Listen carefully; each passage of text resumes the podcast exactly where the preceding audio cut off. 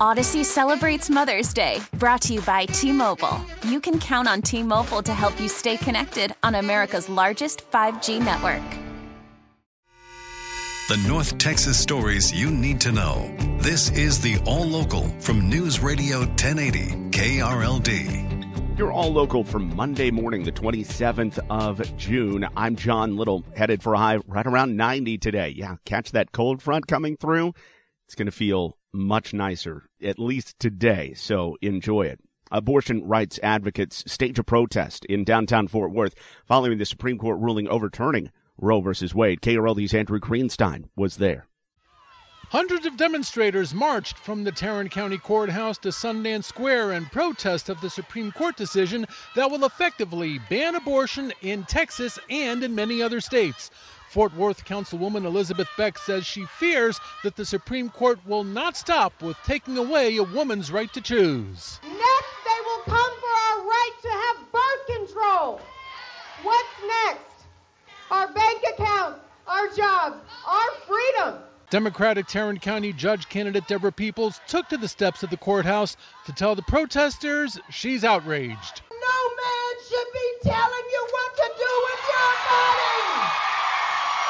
In Fort Worth, Andrew Greenstein, News Radio 1080, KRLD. More gun violence in Dallas. An 11 year old is dead this morning. The search for the suspected teenage shooter continues. KRLD's Bailey Friday has the latest. Dallas police are searching for a teenager believed to have killed an 11 year old yesterday. The boy was shot around 3 p.m. on Munger Avenue.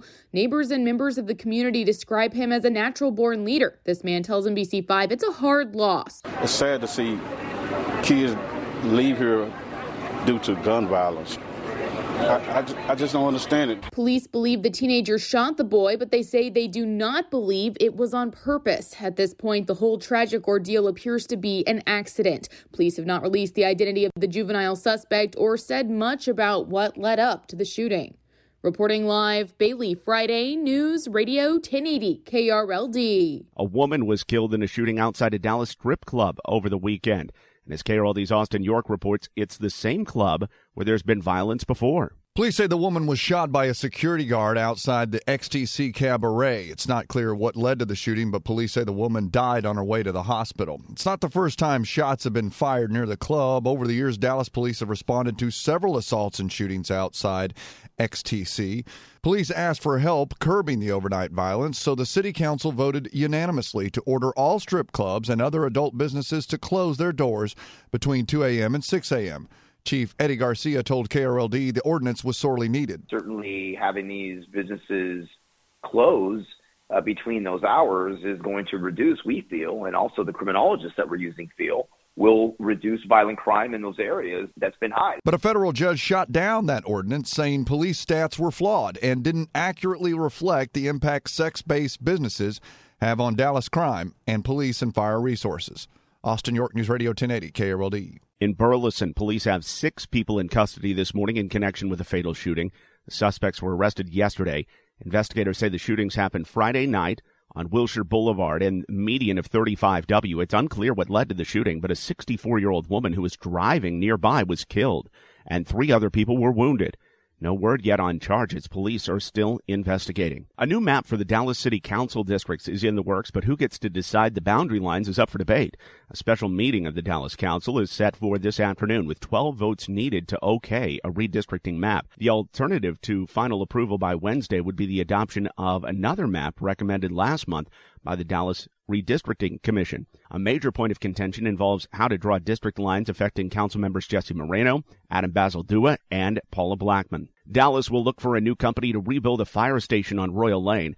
Fire Station 41 was destroyed by a tornado in October of 2019. An assistant city manager, Majed Al Ghafry, says the company the city hired to build the new station recently told the city its costs had gone up significantly. We've met with a contractor, and the contractor said, in good faith, I cannot complete the work that you're asking me for because there's material escalation of about $700,000. It was a business decision, it was not a legal decision. The city canceled that contract, try to find a new construction company to handle the contract. In McKinney, fire investigators are still trying to determine what caused a fire that destroyed seven homes under construction and heavily damaged an occupied home. The fire broke out Saturday night in a subdivision on Marigold Drive near Highway 380. Crews were back on the scene yesterday checking for hotspots to make sure the fire didn't reignite.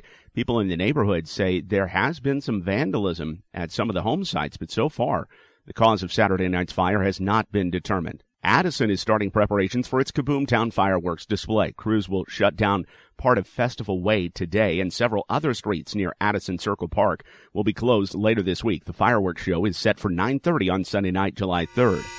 The All Local is updated three times a day. For the latest news, traffic, and weather, listen to News Radio 1080 KRLD. Visit KRLD.com, download the Audacy app, or ask your smart speaker to play 1080 KRLD. We really need new phones. T-Mobile will cover the cost of four amazing new iPhone 15s, and each line is only $25 a month. New iPhone 15s?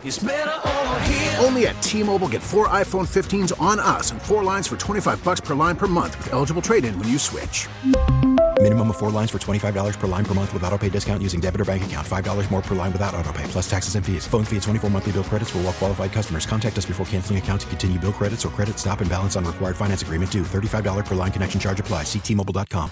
Hey, Rob Bradford here. I have set out on a mission with my good friends at FanDuel to prove what I have known for some time baseball isn't boring. Now I have a daily podcast to prove it with some of the most notable people in the baseball world screaming baseball isn't boring from the mountaintops or at least agreeing to come on our show. Players, managers, GMs, and yes, even the commissioner of baseball, Rob Manfred. It has been a constant wave of baseball's most powerful voices. So join the revolution. Subscribe and soak in Baseball Isn't Boring. Listen on your Audacy app or wherever you get your podcast. You'll be glad you did.